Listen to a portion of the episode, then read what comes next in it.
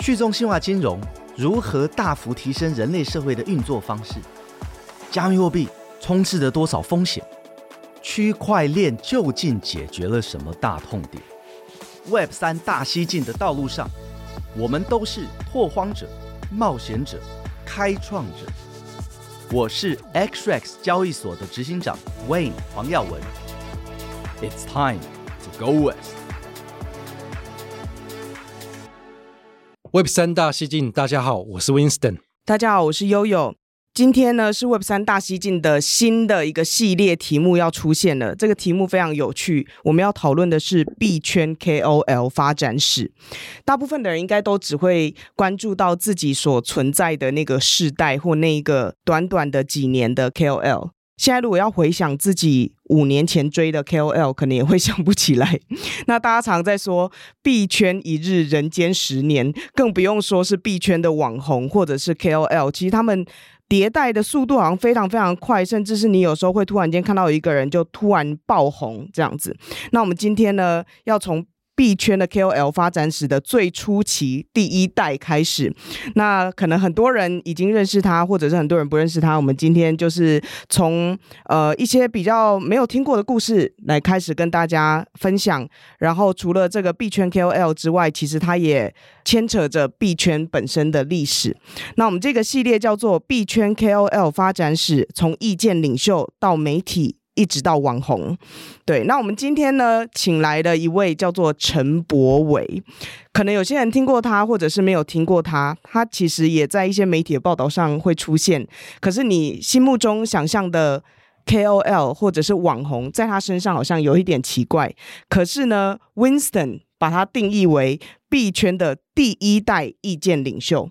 对，那 Winston，你要不要先跟我们说一下，为什么你会想要做这一个系列网红的三代发展？呃，像我们之前呃很早就进入这个产业，那我们这样从后面去去这个查考证起，其实真的我们就是那个第一代进入的，就是很早很早。虽然说这一整件事情发生在两千零八年，那台湾的发迹真的就是二零一三年。那那个时候跟今天，假如说大家觉得说资讯还是很难取得，那那个年代就更惨了。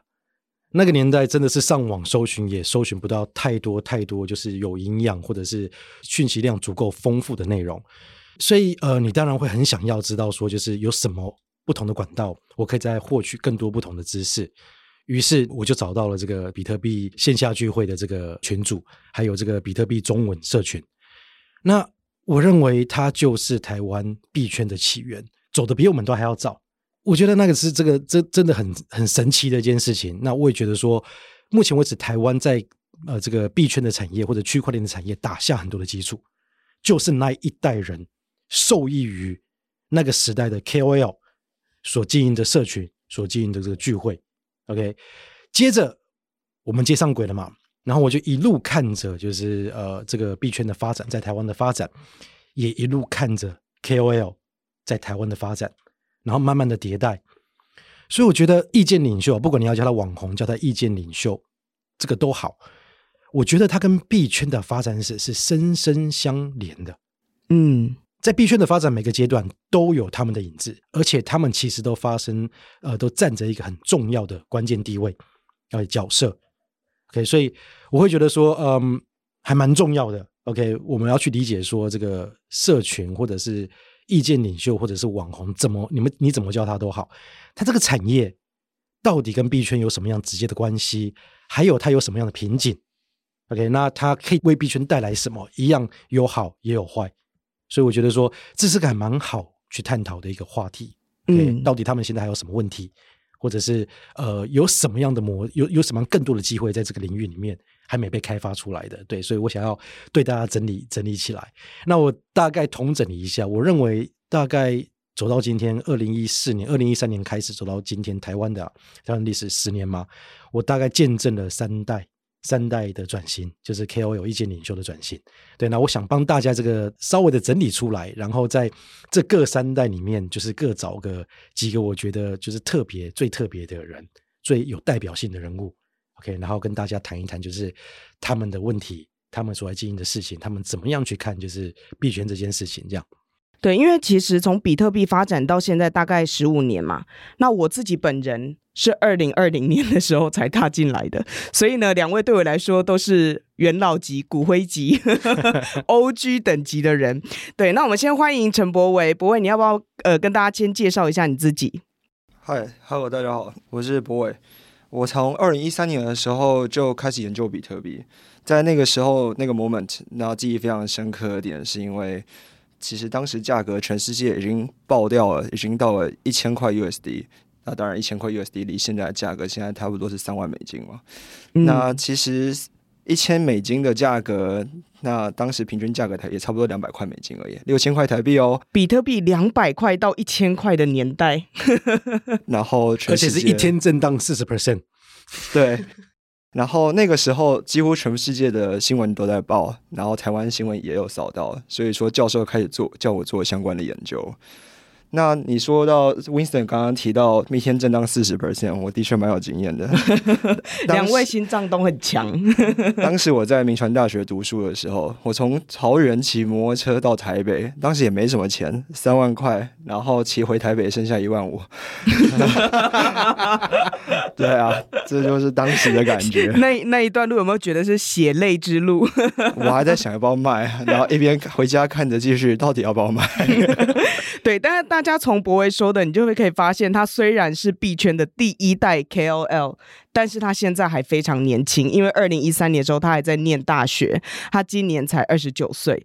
对，但是他经历过的从比特币一路到呃现在，我们看到区块链技术发展成各种的应用，其实他都有接触。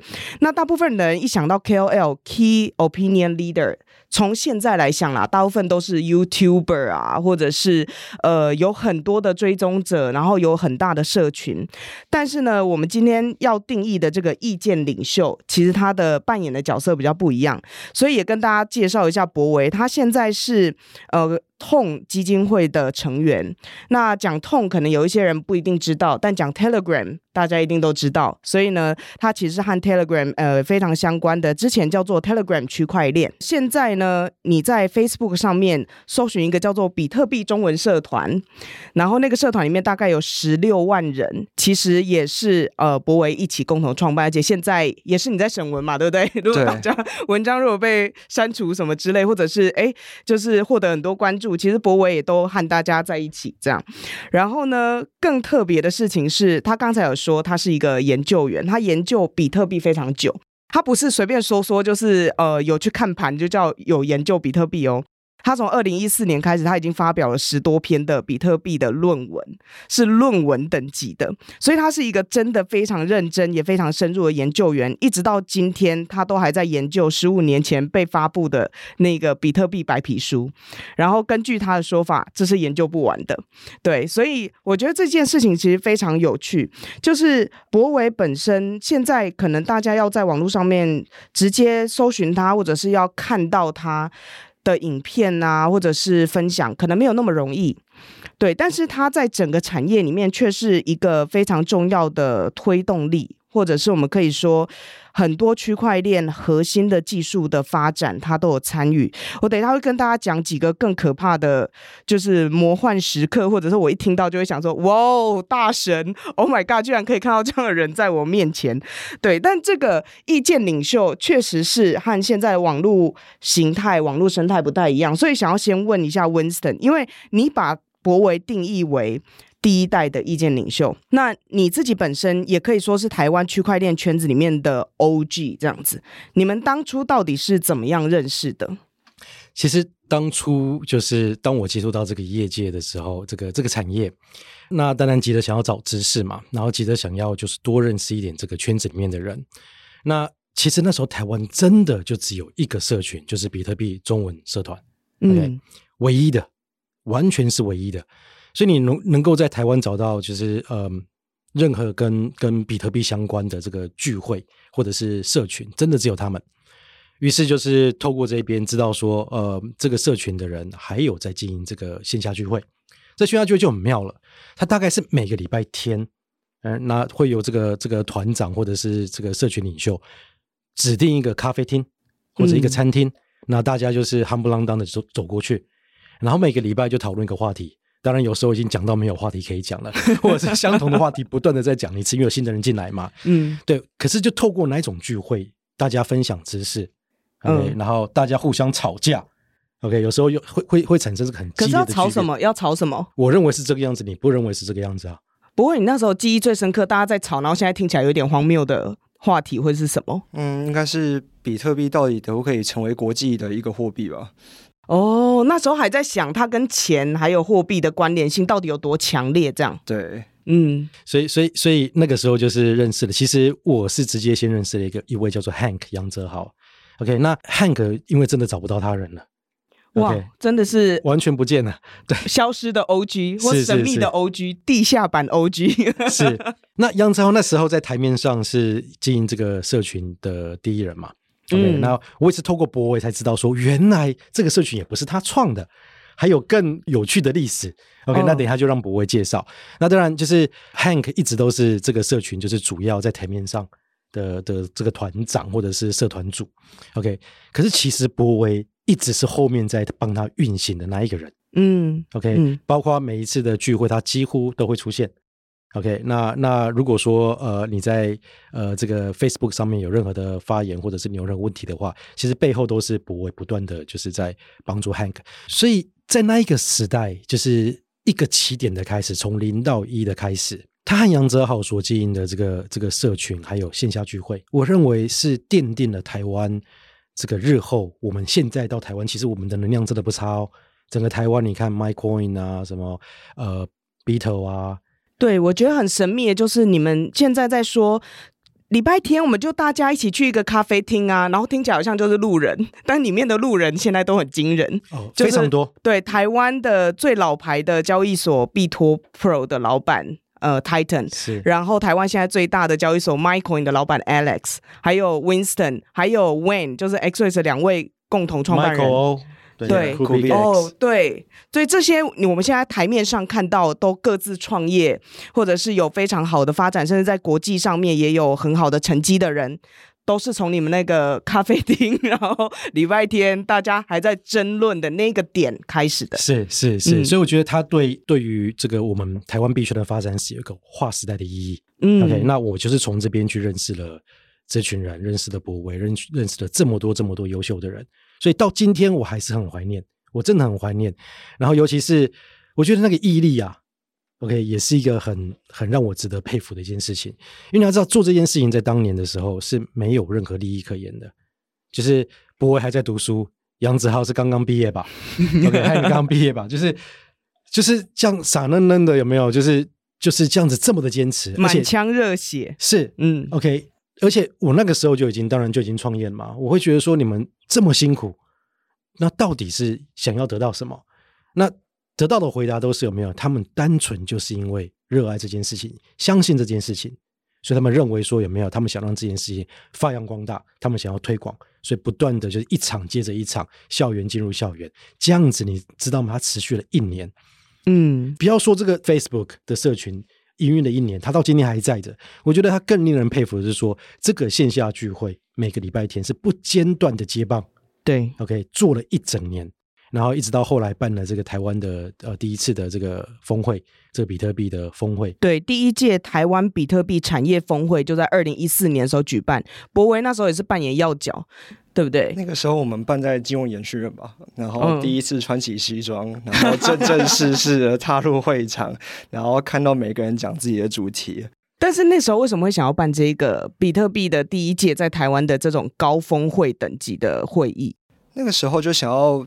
因为那个时候真的台湾有一些业者出来了，你看哦，嗯、呃，Coolbit 做出了钱包，还那个时候还有人自己研发 BTM 哎，比特币提款机，哦、他自己设计了钞票的卡夹，然后然后还有人去测试那个有没有 bug，对啊，然后就是太多产业出来，然后那个时候真的就是说，早期台湾的社会币圈的社会啊，会认为说啊没有法律就是最好的监管，可是也到现在会有个很有趣的点，大家希望有法律，希望有牌照才是最好的监管。管时代变了，可能那个时候就是很多业者还在讨论到底该怎么跟政府沟通，嗯，然后所以跟金管会的沟通，所以在那个年底，比特币峰会其实是一个正式的业者跟政府还有跟国际之间的一个正正式的一个市场交流。嗯，而且而且那个峰会之后，就是据我所观察到的，而且太明显了。那个峰会一结束之后，大家就开跑了。OK，那也是那个峰会结束之后，这个聚会就停止了。那我认为就是大家就各忙各的了。嗯，OK，就开始呃发展出各式各样不同的产业，尽量去发扬光大。然后也是那个时代，我认为那个时代在这个产业的创业者存活率都好高哦。到今天这个 我们说是在七八成，七八成的存活率。对，天哪！一般新创那个死亡率不是百分之九十九吗？那你们那里面真的是聚集了一群当年非常核心的精英。一起在讨论，虽然当下你们不觉得自己是精英啦，一定是当下觉得哎自己很多事情不懂，然后很多事情要研究。可是刚才博威说的，我觉得很触动我的，就是你们在二零一四年台湾第一次的比特币产业峰会的时候，你们在讨论的事情，一直到今天二零二三年都还在讨论。对，就是要怎么监管，税务要怎么样去制定，然后和政府的关系要怎么样去看待这项新的科技，等等等等，还有应用是什么，所以。我们可以怎么样去创业等等？那个时候最重、最在意的话题，其实非常的淳朴。你说真正研究比特币技术到底怎么运作吗？其实这对大家都太难了。嗯、那真正其实大家都只是纯粹在想，这个去中心化的账本真的可以带领全世界改变什么东西？嗯，所以才会有这么多家公司慢慢的冒出来。哦，我们那个时候不能有交易所，那我们先做对比所吧，对吧？在那个年代，其实 OK 跟。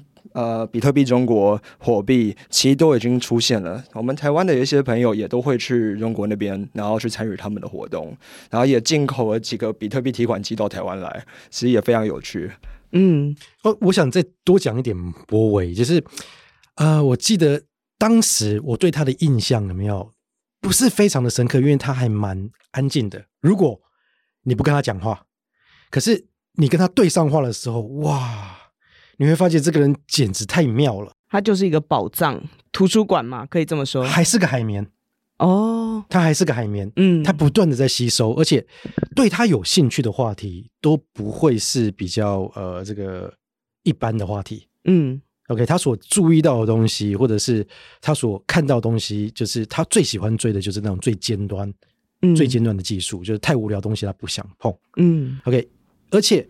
一路走来始终如一，到今天你再跟他对上话的时候，我的天呐，他还是张口闭口还是满满的火星文。嗯，OK，所以让我觉得就是他是个行走的这个这个 professor。Okay, 对，其实真的是一个教授等级的人。虽然我们现在每个大学研究所或者是博士，其实你都还看不到区块链所或区块链系，但是其实在这个地方深耕了十多年的人，大家可以看到今天就在我们的节目里面。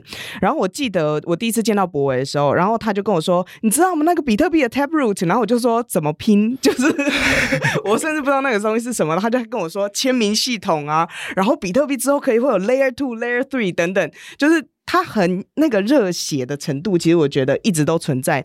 而且他现在在痛基金会里面，基本上也是在做技术的最深层的研究，还有在整个生态系里面的创建。那我们既然说，就是博维，你是第一代的 KOL。我相信很多人不一定会叫你是网红啦，对，就是这个定位可能也有点奇怪。但是你和社群又一直好像非常的密切的互动。然后刚才我们也提到了，二零一三年、二零一四年真正开始大家聚集在一起，其实你是核心的一个成员。你是怎么样看待自己的角色的？其实我那个时候就挺单纯的，有问题就问，然后大家如果谁有 A 有问题，然后 B 可以解决，把它搓在一起嘛，对吧？譬如说那个时候，如果 A 要创业说碰到税务问题，那看看有没有会计师还是政府人可以把它拉在一起嘛。嗯，很单纯一个角色。那我那个时候其实也做了蛮多的学术研究，譬如说。就如说我教演讲也讲了一两百场啊，我也累了，嗯、到最后就写出了几本书嘛，《精通比特币》的中文版，想我那个也不太会翻译啊，反正咬着牙就把它翻译完了。现在也是很多大学的指定课件嘛。嗯，其实很单纯，自己翻译完了，自己也看懂了。嗯、如果我再看不懂，再翻译一遍，有没有犯错？对吧？哦、然后做完一次贡献，然后你再也不用讲两百次的演讲嘛。我觉得你的核心其实有一个让我觉得很感动的地方，叫做贡献。就是你一直在想可以怎么去贡献，或者是让大家能够发挥自己的能量跟能力。对，那如果回头看你的呃历程，或者是你在做事情，刚才 Winston 说就是教授嘛，但教授基本上也是一种程度的研究员。那你是怎么看自己研究员的这个角色？我觉得，嗯、在学术领域的话，嗯、全世界的研究，然后可以到非常的尖端，像开源软件也好。然后像全部的 algorithm 也好，都可以到非常的困难。可是有时候在大学看到的就不会这么的尖端，可能更符合科技部要的，符合政府要的。嗯，然后老师研究的东西是否可以得到真正的尊重，然后不敢去发展他们自己的东西，这倒是这真的是一个十年来我看到很蛮大的问题。那现在你自己在做研究，你自己觉得最有贡献，或者你自己到目前为止还是觉得最有热情的事情是什么？我觉得。我得感谢我以前遇到所有的老师，他们真的很敢让我做自己最喜欢的研究。嗯，你看，像十年前铭传大学的老师，可能他真的不懂，可他真的给我很大的空间。嗯，去中研院，中研院更开放哎，你可以跟老师在那边 debate，然后老师也 最喜欢你跟他 debate。然后后来去了北京大学，那这这个学校应该很保守吧？违反政治的东西全部都不能做，尤其是比特币这个三个字，对吧？那它也是让我非常大的空间去做我自己的研究。嗯，后来还有顺利的毕业，挺好的。对，我觉得很有趣的事情就是。大家都会觉得研究好像有点无聊，或者是论文有一点无聊，深度的探讨技术有一点无聊。但其实它是我们目前人类世界或生活中能够看到的那些应用，或者是我们可以获得的服务的核心的基础。但如果我们想到研究员，都会觉得。本人也是无聊，就是他可能会把自己关在研究室里面埋头做那个研究啊等等。可是你却不是，你你看你还做就是比特币线下聚会啊，然后办国际会议啊，然后去做科技部的计划啊，然后参加国际的这种互动，甚至你到现在都和比特币的 core team 一直在讨论相关的技术啊等等。就是你是怎么样去想象社群这件事情？嗯、因为当我们讲到 KOL。绝对有社群，你一定要和大家在一起，然后怎么样让大家一起去做出一些什么东西？还有这件事情怎么开始的？嗯、比特币中文社团是台湾的起点，啊、真的是台湾起点。嗯、对，你是怎么开始去做社群，然后甚至是一直到今天，它都是你一个很重要的呃一个环境，去让你自己本身的能力也发挥，让更多的人能力也发挥。我觉得回到研究员这一点，其实我个人就是。发现新东西，我就觉得很开心。嗯，然后我就这个人就很喜欢把东西读到熟。譬如说，我看到精通比特币，哎，总共十四章，哎，然后我会一直看前三章，把它看到好。看到好了之后，开始有攻击能力，可能就害别人。我原来是先从攻击开始，不是先跟大家就是当好朋友做社群。这其实，在研究东西的路上，其实是非常孤独的，嗯、也是因为非常孤独，导致我想要去做社群。因为像我中研院的老师就跟我说：“你看，我以前在 IBM 当研究员的时候，我最期待的就是别人有敲门跟我聊天。”对，所以说。社群的出发点其实就只是交流，因为大家没有朋友，大家没有资源。然后，其实走学术还是做研究还是创业的路上，其实我们是第一个创业的人，还是第一个做研究人。我们会根本就不知道什么是对，什么是错。我们需要有人去来给你建议，告诉你什么是对是错，因为真的没有把握。所以，我在这样的综合下来，你帮我，我帮你，然后修正你的脑袋，然后终究成为一个中庸之道，然后去走上去。那大概是这样子的出发点。嗯，那说到为什么我会去继续做比特币的研究呢？其实那个时候一三年、一四年的时候，其实一个教授，然后资工系的教授叫王王家辉老师，他那个时候就是去叫我做相关的研究。哎，那个时候做研究很辛苦哎，礼拜一、礼拜三、礼拜五都要报告，然后做完资工系的报告，然后他说金融也要加进去哦，然后多一个经济的老师来电我，然后一三五就一直轮番电，我觉得顶不住了。然后礼拜天就比特币线下聚会，来充个电好了。哦，然后再把平常一三五遇到的问题丢到礼拜天，礼拜天遇到的问题再丢到一三五，开始当大自然的搬运工。嗯，我觉得很有趣，因为你本身其实汇集了真的很多的知识，例如说 XREX 交易所两位共同创办人，像 Wayne，他就是也是资工人嘛，然后他也是技术人，他对于密码学研究很透彻。那 Winston，大家如果之前有听我们的节目就知道，他其其实是经济学背景，所以他对于钱啊、货币啊，其实也是很感兴趣的。但像博维这样子的人，他要把大家聚集在一起，你自己本身其实要把资工、技术、金融、经济所有的问题都搞得很透彻，心理，心理很重要。我们需要探讨人类最大的欲望是什么。我后来都要研究人类的欲望是什么。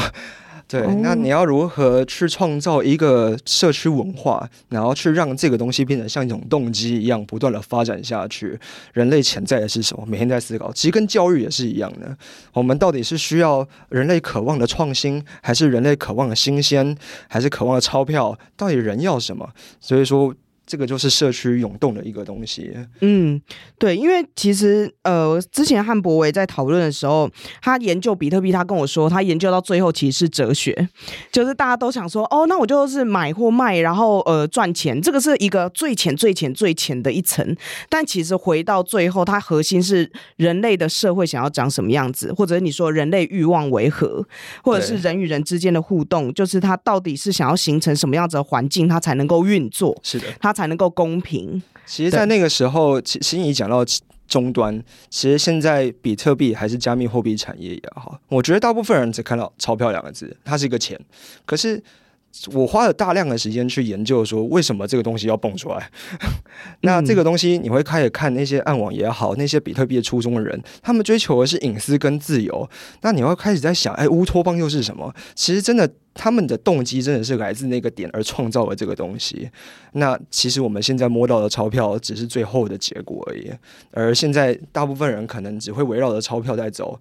那它为什么设计出来？而唯有真正理解这些东西为什么设计出来，我们才可以设计下一个区块链。所以说，因为这样子才去投入 TON 的相关的研究，还是以太坊的相关研究。嗯，对，因为。社群，如果我们说，呃，从当代现在我们在聊的这个时刻讲 KOL，其实它会和社群与变现有很大的关联性。就是我需要得到很多的关注，所以这样的关注可以变现，它就能够赚钱。嗯嗯、可是从刚才就是博维提到的，其实第一代的 KOL 币圈在二零一三、二零一四的时候，它的社群起点是孤独。因为你需要和别人交流，然后在这个领域实在太 niche，太少人在讨论了，所以从孤独出发，然后最后支撑它不是变现，是热血，是因为你对于这件事情很感兴趣，你想要知道更多，你想要研究更透彻。那如果从你这个角度来看，好了，身为第一代 KOL，嗯，你是怎么看币圈 KOL 的变化的？从你一路到现在，不同的 KOL，我觉得。从当时好像也不会讲 KOL 这个词汇了，我好像也没太记得那个时候有 KOL 这个词汇，完全没有，完全没有，对，没有社群的概念啊，没有意见领袖的概念，也没有网红的概念。嗯，应该是那个现象先形成，后来大家才去定义它。所以从现在回头看，你们那时候或许是一个形态的 KOL。是，那从那个时候开始，其实 KOL，你说 KOL 应该就是业主吧？我想，那。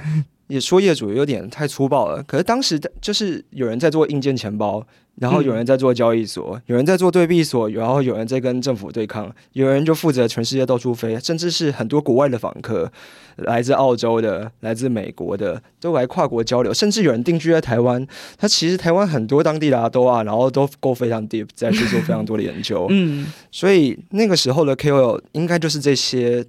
早期的想出来做这个题目的人，然后对这个题目有深刻的了解，然后甚至有时候变成一个公司，然后跟公政府在谈的事，在谈事情的时候，这是早期的 KOL。但是其实 KOL 的发展，它也会顺应着产业或者顺应整个社会的变化嘛，就是一定是有需求才有人供给这样子。对，那社群在你们那个时候一开始有点像是情怀嘛，然后我们后来也看到了，就是。Winston，或者是像现在博维，你也是加入了你觉得很有前景的项目，然后去发展你自己，然后去做更多的研究。那当然也有一些人，他的路线是把社群当成一种行销的工具，对，甚至是一些更负面的，有一些你在网络上查得到的新闻，可能有些人在开割韭菜啊，或者是有些人会涉入一些非常有争议的项目，甚至很多人就会说什么币圈 KOL 鬼故事一大堆等等等等。从你们那时候一路到现在，就是呃 KOL 的变化，或者是呃分群有非常非常多不一样的样子。嗯哼。可是，你如果要回归到最终一个核心，其实是跟活下去有关系嘛？就是说，你要怎么样找到一个地方，你能够发展，不只能够发展，还能够赚钱。我想到一个很重大的 key point。嗯。应该是那个时候，在一六年、一七年币安冒出来的时候，他发明了 referral code，然后全世界每个社团都是 referral code，我光砍都砍到快死掉了。那每一个人写一个简单的文章，然后只是想要赚那一点 referral code。哎，虽然可是 referral code 的收益真的蛮惊人的啦。可是是从那个时候币安天使，然后开始有很多的一些转换变现就出现了。嗯，我是觉得。在那之前，ICO 研究也还不错啊，IFO 研究还不错啊。嗯、可是 Referral Code 真的是一个流量转换成钞票的一个重大的关键点，到现在也非常流行。对，这样子的网红的经营形态，对你来说会是一个问题吗？就是从一个研究员的角度来看的话，我觉得回归到一句话吧，就是说，也是当时杨哲豪跟我讲的，就是说，比特币当时的一三年如果没有传销。没有这些人在那边推啊，那有现在的比特币创新高吗？有现在的布道者，然后一天到晚在宣传吗？嗯、那我们回归到现在，我们看到的这些 referral code or what，它其实有重大的扩散率，然后让全世界人更清楚这些东西在干嘛。哎，可能会被骗，很难干嘛？可是对我来讲，被骗这个东西，就是全世界的人类必须要被骗过一次，你才会学着长大，你才会进步啊！这是我自己的看法。嗯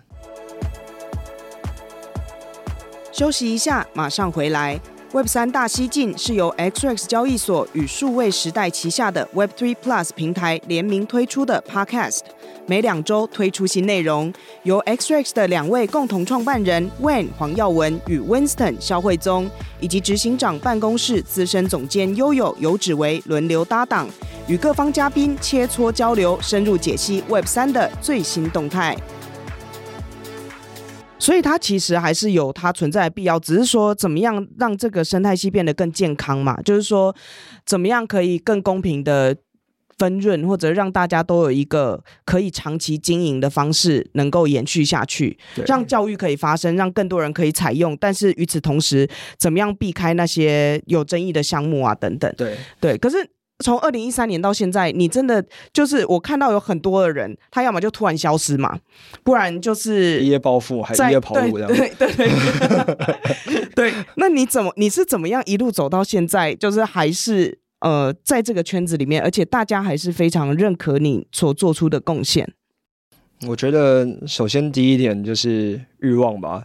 我对自己的欲望真的没什么要求啊，一个月可能吃饭真的不花钱也活得好好的，这可能就是研究员需要过的第一门槛吧。再怎么穷，再怎么苦逼，都要活得好好的。嗯，对。当然，这个世界发展的，我可以很确定的是，Bitcoin 的发展的确很前期啊。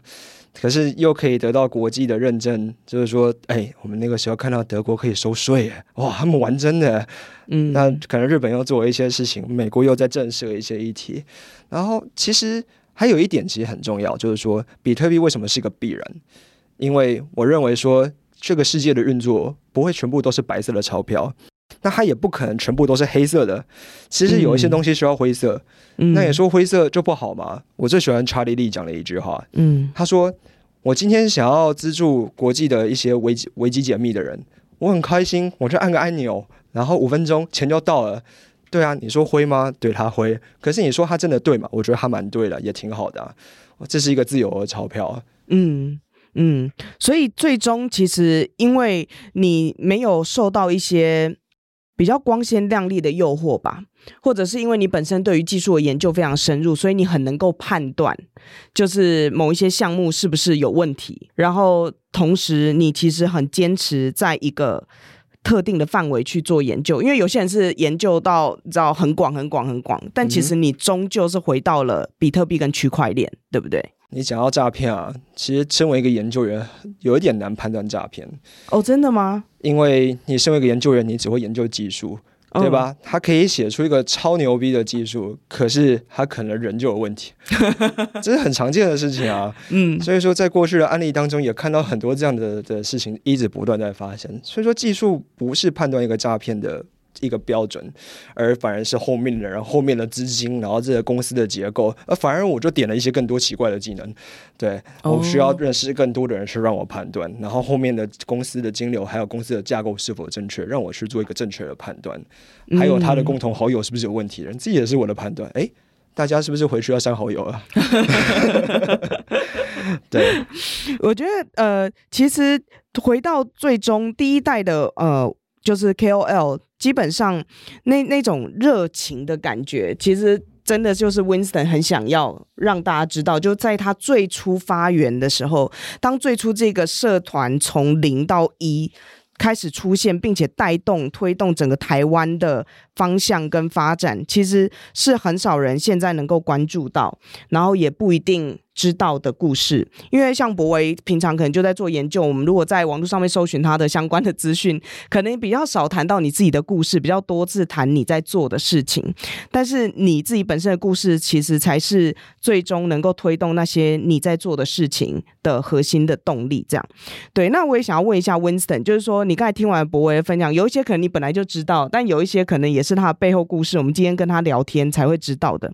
那你是怎么样看像他这样子的 KOL 的发展，还有其他不一定往这个方向发展，导致你想要做三代网红或三代 KOL 的这样子的呃故事的分享。我觉得，嗯，这个产业的所有一切的事情，它其实不简单。嗯，就算说是很简单的逻辑，也要颠覆你之前所认知的一切。那这个东西是需要有背后有足够的呃知识去支撑的。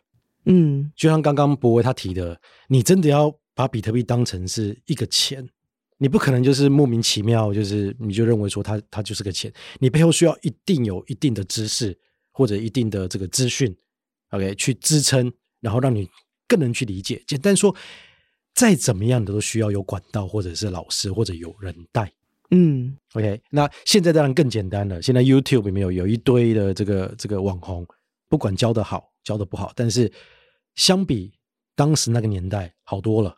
所以我一直觉得它是紧紧就是绑在一起的，嗯，对，你如果它扩散的更快，就是这件事情要更多人知道，你其实就是需要更多的社群领袖、意见领袖或者是网红也好，就像是你如果把教育做普及，你总是需要老师吧，嗯。可是我看到的是说，在那个年代，虽然说是最单纯的年代，OK，我们只有比特币，我们没有什么以太坊，那也没有太多大家可以就是呃。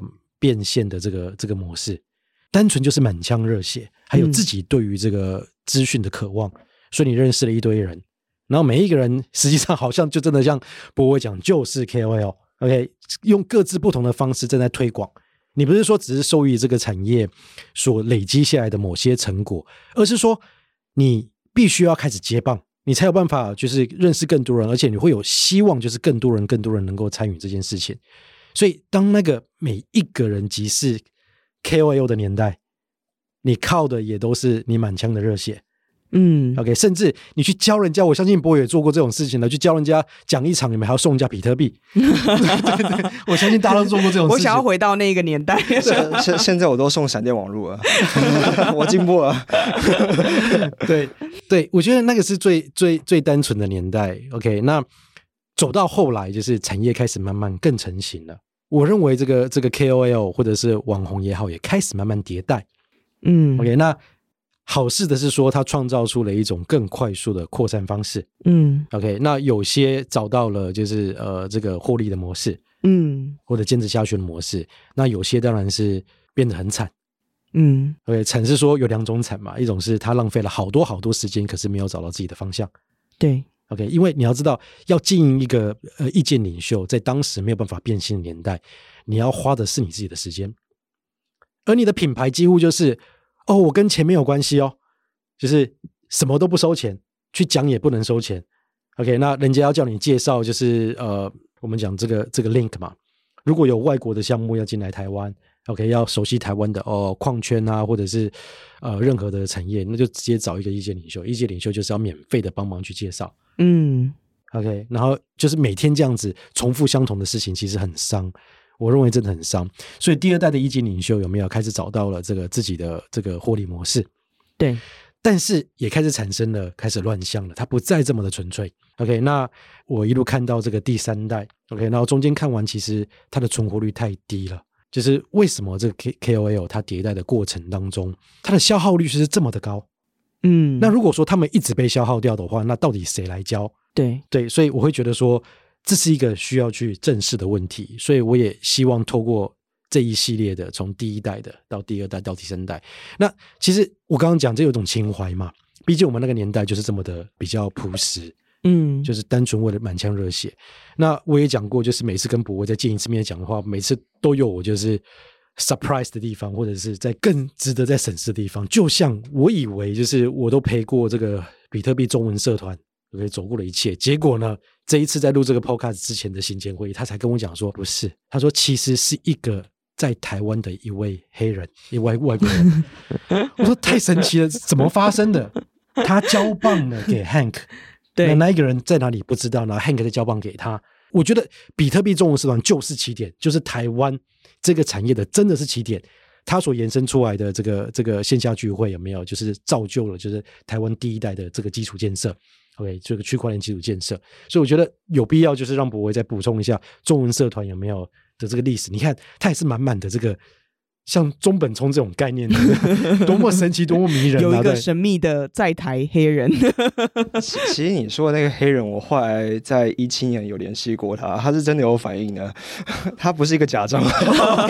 虽然我没见过他，可是，在早期比特币线下聚会的那个 Meetup 的 Group，的确还找得到那张照片，他真的来过台湾这样子。其实比特币线下聚会，我想啊。可能那个时候就一堆阿多啊，可能来自全世界各个地方的阿多啊，然后刚好在台湾，然后在台湾在推动，哎，讲这有个东西叫 Bitcoin，你知道这个东西吗？其那其实那个应该就是最早的起点，那后来才会慢慢的发散出来，然后变成说啊，有 Shannon 有 Leo，对吧？然后大家开始在想。从澳洲来的概念拿过来，然后比特币到底发展到什么样？哎，还记得 Leo 那个时候好像快要得忧郁症，对不对？哎、真的，然后有一次被 被盗，对不对？对，他们去他们去那个旅游，然后就这样莫名其妙被盗了。他们原本都要买房子啊，然后拿三四百个比特币，当时比特币一个月还一万块六千块，然后刚好可以买房子，so 开心。然后要去澳洲买房，然后后来花了一两年的时间在治他忧郁症。对啊，那时候就是满满的这样的故事啊。你们真的是看过很多起起落落，然后高高低低，然后有人被害，有人被盗，有人走向一个可能发展的很好的地方，等等等等。对啊，所以我才看到，就是你看他这件事情的发发起也是这么的。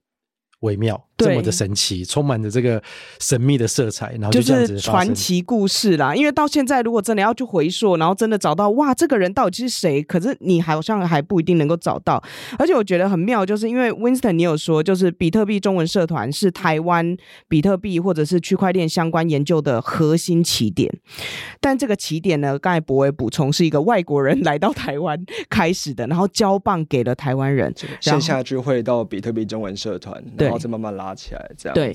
然后如今我们看到现在台湾的呃产业，就是区块链产业或比特币相关的应用发展，其实也已经慢慢的走到了一个程度、一个地步。其实你们都是一路看着它这样走过来。然后更有趣的事情是，我觉得你们两位没有消失，真的很棒。就是你们还是在继续在这边。那呃，刚才博伟讲一件事情，我觉得很有趣，就是说。呃，在刚开始做相关研究的时候，其实外国人的参与，或者是这些从国外来的人才，然后呃，在相关的知识研究上面走的比台湾更前面的这一些人，其实是呃里面的蛮核心的角色，然后也影响了你们很多。那博文，你现在是在痛基金会嘛？我相信就是呃 Telegram 的相关的区块链的研究，其实里面应该也都是各种的外国人，很少台湾人，对不对？呃，没有。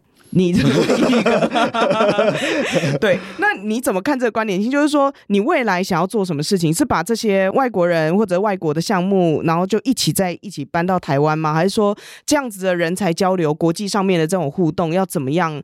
呃，成为你未来想要努力的地方？我觉得会是做唱这件事情。其实有很大的重点，是因为我之前走过比特币的路，嗯，我把我其实慢慢的去深入比特币的开创的哲学也好，它为什么要这么做？它其实是一个权力的转移的一条链，那其实蛮有趣的一个东西。然后大家很在意密码学，很在意签名怎么去证明，尤其是 Blockstream 的公司的 slogan，嗯，Don't trust, just verify，其实这是非常重要的核心价值观。那你说唱吗？其实烫比较像是一个二零一七年 ICO 大爆发的年代，然后创出来的一个东西。嗯，你说他真的清楚他自己要干嘛？他也许不清楚，但是他又写了一百多页的论文，又写了五份，他看起来又很清楚。那我们是不是要怎么样去把过去所有的经验，然后堆叠到迭代到下一条区块链呢？那它是否有以前的 IRC mailing list 那种古早文化？然后现在其实我们时代都变了，现在都用 GitHub 了，然后都是用新一代的东西去管理代码了。那我们又该怎么样去把过去累积十年来的经验、开发的经验、开源文化，然后贡献，怎么叫做漂亮？你看哦，像比特币。要做一个漂亮的提案，要写多少篇论文，然后去证明，然后还有多少人把扣写出来，优化再优化，然后。Security audit 一证明再证明，哇，那个提案一个过要不要过一两年了，甚至是过个三年要哎、欸。你看 SegWit 有 Seg 比特币的 SegWit 应该随便推一推，应该要推个三四年吧。嗯，可能，一开始提出比特币有八个 bug，然后哎，第一个、第二个、第三个慢慢推，哦，我们再提出一个 有个东西叫 SegWit，我们一起把它跟上去好了。然后还要跟全世界的矿工那边谈一谈，然后说啊，我们这个矿池要支持，然后这样比特币才能走到下一代 SegWit，我们才能做闪电。网络其实我们可以看到很清晰的一个链是怎么开发、达到共识到部署这件事情。那我们是不是可以在未来的一条新的链上面，然后一样投入相关的经验？因为有时候像以太坊好了，我们在二零一五年第一次看到 Vitalik，那他有这样的开发经验吗？那其实那个时候我很我我我一开始以为以太坊是诈骗了，对，那可是 Winston 是不是也曾经这么想？我承认吧，没有，你们可以大方承认，因为最近币安 CZ 也说还好他当时没有买那个以太币，不然就不会有币安嘛。所以其实现在回头看那些时刻都是很有趣的，就是我们现在就已经觉得哇，V 神已经是全世界都认可的人物了。可是当他二零一五年刚出来的时候，其实很多人可能会觉得他是个诈骗，或者是不知道他要干嘛，因为。因为你要知道，就在这之前只有比特币嘛，嗯，然后比特币之后就有莱特币啊，这个其实都一样的东西，没有任何的呃衍生性的更大的创新的应用。然后以太坊刚出来的时候，它一样也是 POW，可它所勾了那个愿景啊，什么智能合约，鬼才会相信。对啊，那怎么可能？那是什么啊？到底是什么啊？对，那个时候也差不多累积大概七年来的知识吧。你说那个时候脑袋就是 Bitcoin 啊，有人很很厉害，做改进版的 Bitcoin 叫莱特币。现在有个叫做比特币是金，莱特币是银。这个、嗯、这句话永远都是这样讲的。嗯，还有狗币。对吧？然后大家都觉得 POW 算法没对社会没什么贡献，开始有人在研究什么呃 DNA B 啊、AI B 啊，我们是不是可以把 AI 的一些大型 training model 丢到比特币的 POW 算法里面？其实那个时候就有了，不用到现在，嗯、那个时候就有。嗯，然后质数币也好啊，费马小定理、大定理，其实大家都在突发奇想，如何让这条链的大量运算更有贡献。嗯，其实到二零一五年以太坊冒出来之后，哎。怎么一群人好像不太了解说链在干嘛，然后说开始做智能合约。我在想，真的假的？一个东西真的可以不用了解链就可以写智能合约？真的假的？它真的不是诈骗吗？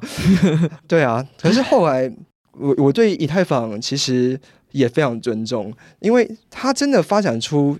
在，尤其是在比特币中文社团里面，我们比特币中文社团原本叫比特币嘛，现在根本就不是比特币中文社团嘛，是吧？现在多少以太，然后更多更多的东西出来，包括那个时候只研究 Bitcoin，现在 DeFi 出来了，NFT 出来了，是我们从来没有想过的东西。我们那个时候只会想说，哦，比特币做出一个 Dogecoin，嗯，不错。呃、然后 矿机又升级到哪里了？对啊，然后那个时候做成植树币，嗯，不错，我们更环保一点了。然后后来。比特币又开始 IFO 大时代，大家全部都在 fork fork fork。那币安也是靠那一次 fork，大家捡糖果捡得很开心，也是靠那一次也爬起来。嗯，对啊，糖果糖果大爆发，每个人都在捡糖果，就是分叉了，就是一条链被 copy，就是被分叉了以后有没有？就是它会有这个，你会得到相对应的币。对，最新大家有这个经验的，应该就是以太坊升级的时候。以太链其实也有 fork，就是有分叉这样，是多么荒唐的一个年代，就是什么都看过了。但是我觉得刚才听你们就是回溯那个过去十五年的历史，对我这样一个小白来说真的是很有趣，因为其实我自己本身没有关注，在那个时候我根本就还没有进到这个世界里面，所以其实也很难想象像你们这样的 OG，或者是现在被视为大神的人，在当时其实也有很多疑惑，或者在当时也有很多的辩论，或者像 Winston 一开始说的，反正我们就大家一起去吵架，先去吵一吵。可是呢，炒一炒之前，你们在炒的东西是比特币到底是不是钱？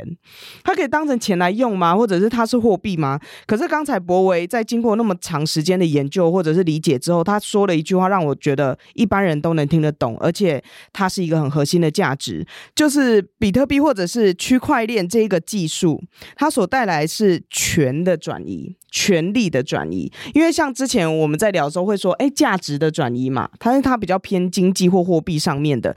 但是博维那时候就呃给我了一个就是问题，我觉得让我去想也很好。他说，开门跟关门是钱吗？它其实也不是价值，对不对？它是一种权利。那区块链某种程度上，它在移转的是某种权利，所以未来或许我们可以在这方面看到更多的应用或者是发展的可能性。然后你们刚才在讲，就是二零一五年，然后第一次看到以太坊啊，或者是看到 V 神，然后我们现在看到 V 神，就是哇，大神降临，就是我们对他已经没有任何的呃太多的质疑，或者是觉得他是诈骗这样。那博维，你今年是二十九岁嘛？然后呃，如果这样回推的话，其实你在这个领域大概十年了，对不对？可以这么说，快满了，九年多快满了。嗯，对，然后你。其实经历很多所谓的魔幻时刻，因为之前跟你聊的时候，我就想说，天哪，一个比我年纪还小的人，他居然有被就是现在全世界最大的交易所的老板 CZ 邀请开发过他们的呃区块链，他也参与写过火币的公链的白皮书，然后呢，日本的 CBDC 就是央行数位货币架设区块链的工作。他也曾经参与过，甚至是说，像我们前面提到，台湾现在最大或最老牌的交易所，然后还有 XREX 的交易所的两位共同创办人，都是在他后来呃接棒主导的这个比特币的线下聚会里面认识，甚至是去想他们要怎么样去做出贡献，去做创业。你自己从现在这一个时刻，就是二零二三年的这个时间点，嗯，你是怎么回头去看到这些魔幻时刻？你觉得这些？呃，对很多外面的人来说，可能有一点算是传奇性的故事，对你来说的影响是什么？我觉得第一个心态要做好准备，就是永远不要因为错过，也不是不能说错过，就说当时的那一刻的抉择，你要做好最好的抉择。譬如说，当时面对到 CZ，可能二零一六年、一七年，你说。在那个 moment，我到底要选择把北北京大学读完，还是要选择跟 C 继续干活？嗯，那这个时候，其实我还是选择把北京大学读完。因为我觉得学术重要一点。那 CG，你真的还有明天吗？我不知道。这里好，我考虑一下要不要留着。可是后来可可能会思考说，呃，技术为先还是商业为先？嗯，其实有时候他 promise 了一些技术的东西，可是又是以商业的决策为主的最终决定。然后我觉得在这个产业，我会慢慢习惯这些事情，因为。公司要活下来，商业为本，技术为辅。那其实跟这些人合作也没有说贬义啦，就是说以企业来看的话，的确是商业要为本啊。它可能会一直变，然后技术有时候脆弱，可是当然做到最后会把它做好。如果它活得很好的话，那跟跟尤其是必安这个案例是最明显的，然后也是让我更说技术为商业妥协吗？对，比较像这样的感觉。可是这是对的，我不觉得这是错。嗯，对。那我们刚才其实讲了非常多，我在外面其实也真的没有办法听到的故事。那作为第一代区块链的 KOL 意见领袖，那你们两位其实都算是啦。我可以这么这么说，就是呃，Winston 虽然认可呃博维是第一代的意见领袖，但其实你本身那时候也参与了很多这个社群，某种程度上你也做了很多教育别人或分享知识的这个工作。就两位第一代的。意见领袖，你们会想要跟现在在做网红或者是呃在推广相关的教育的人说什么样的话呢？我觉得我反过来，嗯，其实我反过来，我不是想要跟现在的这个 KOL 或者网红说些什么，我反倒是要反过来跟呃大家说，其实我们有时候要更珍惜这些 KOL、这些网红、这些意见领袖。他们这样的奉献啊，无私的这个这个这个奉献啊，OK，然后无私的这个，你不管你认为说他是要做自己的品牌，或者是他是要经营自己社群，要靠流量，什么都好。可是毕竟他真的是很辛苦的，这这件事情真的是不容易的。嗯，我看了这么多代，他真的是不容易的。所以我觉得我们要珍惜，对，OK，我们要一起帮他们找到一个模式，能够让这个产业它能够正正当当的走。嗯，他能够找到更好的模式，在一整这一整个产业能够持续性的参与下去。嗯，对，因为我看到的是到目前为止这个问题都还没被解决。嗯，那当然我们在那个时代，因为刚刚开始嘛，early bird 这个效应在，嗯，所以也是我们那个时代。虽然说我们是自己要创业，OK，嗯，后来大家都自己找到自己的方向，我们存活率也真的是高的哦。从现在看起来真的是这么这么的高，可是我不认为现在有这么的简单。嗯，所以慢慢的，它的分水岭应该从第二代，甚至现在第三代看起来是越来越明显了。对，OK，那呃，它会制成一个产业，那我认为它是必要性的存在，它是必要性的存在。嗯、如果说这件事情要能够让更多人的懂，那扩散的更快，渗透率能够更快达成，那我会觉得说，呃，大家还是要反思一下，对，对不要认为什么东西知识这东西有没有应该是人家要就是无私的奉献给你的。嗯，所以我其实蛮开心的看到，就是在第二代网红开始有人开始做了这个。订阅制啊，内容的订阅制啦，这些慢慢的有一些很正规的这个呃商业模式有出来，对，让这个 KOL 意见领袖还是网红这个产业，在这个币圈这个产业，OK，它能够就是持续的发光发热，能够接棒下去。嗯，在我的部分，我会认为我的是，我从以前在研究比特币，现在我会觉得说，加密货币是台湾下一个契机的点。从以前会这么认为，现在也这么认为。台湾一直都站在一个很棒的一个角度，然后去在世界上战斗。尤其是 Web Three 的时，就网络的时代，台湾一直都是可能对全世界的输出。你说，就做台湾本地的产业，呃，大家很容易遇到瓶颈。可是网络的世界崛起，二十从贾伯斯 拿起那只 iPhone 零七年开始那个 moment，网络时代开了。那也差不多也在二零一零年、一三年的时候，比特币出现，网络上的钞票出现了。那这是全世界一个机会。那现在台湾真的很多以太坊的工程师，然后台湾是否有机会成为亚洲的金融枢纽？我们是否可以拿回亚洲四小龙的地位，甚至是成为全世界重大的加密货币的开发中心？嗯，你说国际英文人才，然后你说台湾的法律、人权、规范、民主、自由。它真的很安全啊！我曾经在台湾看过 CZ 嘛，看台湾多安全。莱特币的创办人也在台湾啊，多安全！我是不是暴露了他们行踪？对吧？嗯、所以说，台湾以加密货币的基础点，然后作为发扬台湾的这样子的发扬中华民国也好，然后让台湾有更好的基础点。你说可能晶片产业。可能啊，怕怕呃，没关系。我觉得台湾也有更新一个选项，叫加密货币。嗯，台湾是一个法治的社会，是一个自由的社会，是一个什么都可以说的社会。然后全世界的外国人都会愿意待在台湾的地方。嗯，那那我所以说，我现在正在致力于打造一个新的 crypto space。嗯，你说我们会有更多的人可以聚在这边一起讨论，我们可以打造像原本的咖啡厅一样。大家在那边很淳朴的讨论着我们要做什么，嗯、对吧？然后像 MaiCoin 老板就盖个咖啡厅嘛，大家那边聊聊聚一聚，看看可以蹦出什么样的火花。嗯，那现在我希望可以偏更多的技术，然后把全世界的密码学家也好，DeFi 的专家也好，然后链的开发者也好，哎，台湾真的很多很很隐藏的开发者，Monero 开发者台湾也有啊，嗯、对啊，很神奇啊。嗯、那那我们是不是可以把技术、金融，然后政治这些全部一次打通，然后成为亚洲金融的加加密货币中心也好，然后从台湾扩散到全世界，重新战一次。嗯、有没有？为什么会有这么多的情怀？其实第一代的 KOL，我们大家大量在讲这种，现在听起来你会觉得很荒唐啊，什么什么，就是不太不切实际的想法。嗯、可是第一代的 KOL，我们是真的是满满那样的 DNA，嗯，满腔热血，对，所以也近期来我比较少听到这样的内容，有没有？所以我会很怀念，就是第一代 KOL，我们在聚集在一起那个时代，大家是这样的没有束缚的去，嗯。陈述自己，OK，对未来愿景，OK，然后认为说有没有，哎，这个东西或许是个好机会，嗯，不是 for 我，或许 for 台湾是个好机会，嗯，对。对，但我觉得也有一件很重要的事情，刚才 Winston 也提到嘛，就是说情怀很重要，但是情怀不代表你能够走下去。你要怎么样找到一个走下去的方法？那我们这个系列的规划是，呃，币圈 KOL 发展史，从意见领袖到媒体再到网红嘛。那基本上它没有优劣，它也没有好或不好，它就是分代。第一代就是意见领袖，第二代就是媒体，第三代就是我们现在看到的网红。那主要是在叙述的就是他们的运作模式，或者是他们在传递知识上面的方式，还有他们目前遇到的瓶颈或者是困难，有没有办法？我们可以透过这样的系列的探讨，去想到一个更好的可持续的模式。因为知识是有价的，对很多人呃，可能一开始会觉得，那你就跟我分享啊，或者是呃，我们就让你来教啊，甚至是你刚才说的，博伟以前去教人家还要送人家比特币，不然别人还不要来。